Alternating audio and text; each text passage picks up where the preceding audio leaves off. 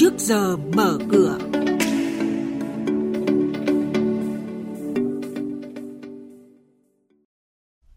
Thưa quý vị và các bạn, công ty cổ phần Hanen bị phạt 300 triệu đồng vì chậm lên sàn chứng khoán.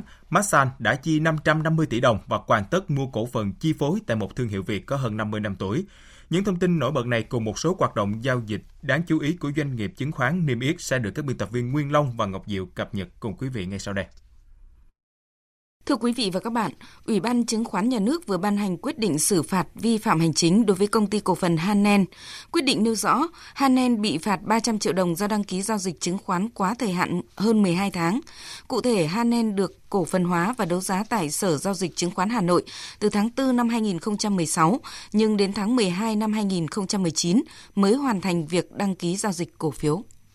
Công ty Masan HPC do Masan sở hữu 100% vốn đã hoàn tất việc mua 52% cổ phần của công ty bột giặt net với mức giá trung bình 48.000 đồng một cổ phiếu. Như vậy, Masan đã chi 550 tỷ đồng để tích hợp net, một thương hiệu thuần Việt hơn 50 năm tuổi với hệ thống phân phối của Masan. Hiện nay, thị phần của Netco hiện chiếm 1,5% trong ngành hàng bột giặt.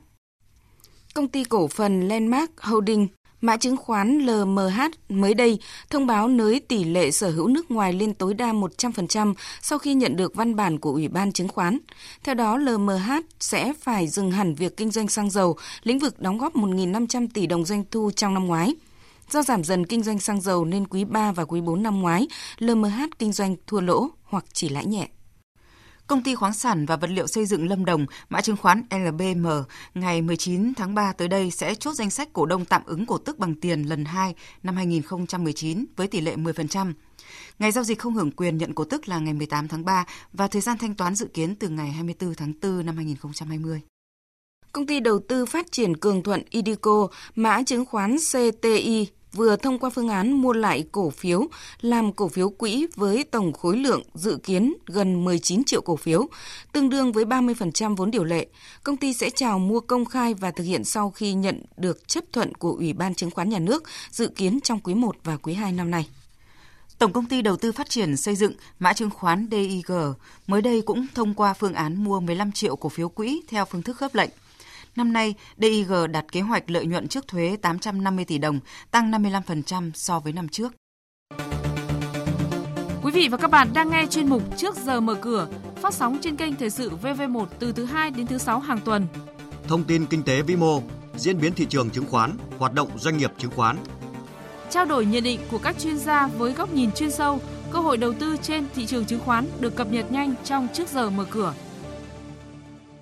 Xin chuyển sang thông tin về diễn biến thị trường chứng khoán.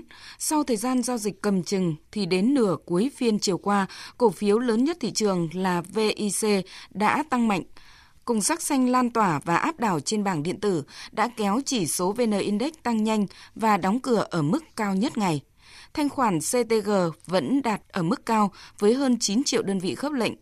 Còn ở sàn Hà Nội, SHB vẫn là mã được giao dịch lớn nhất với hơn 9,5 triệu đơn vị khớp lệnh. Như vậy, hôm qua và cũng là ngày đáo hạn hợp đồng chứng khoán phái sinh, thị trường đã có nhịp bật tăng đáng chú ý với điểm nhấn thuộc về diễn biến của cổ phiếu VIC. Chốt ngày giao dịch, VN Index tăng hơn 9 điểm, HNX Index cũng có màu xanh. Chỉ có Upcom Index có sắc đỏ khi giảm nhẹ điểm số. Với kết quả này, thị trường chứng khoán sáng nay sẽ mở cửa với VN Index khởi động từ 938,1 điểm, HNX Index bắt đầu từ 109,5 điểm, còn Upcom Index là 56,3 điểm.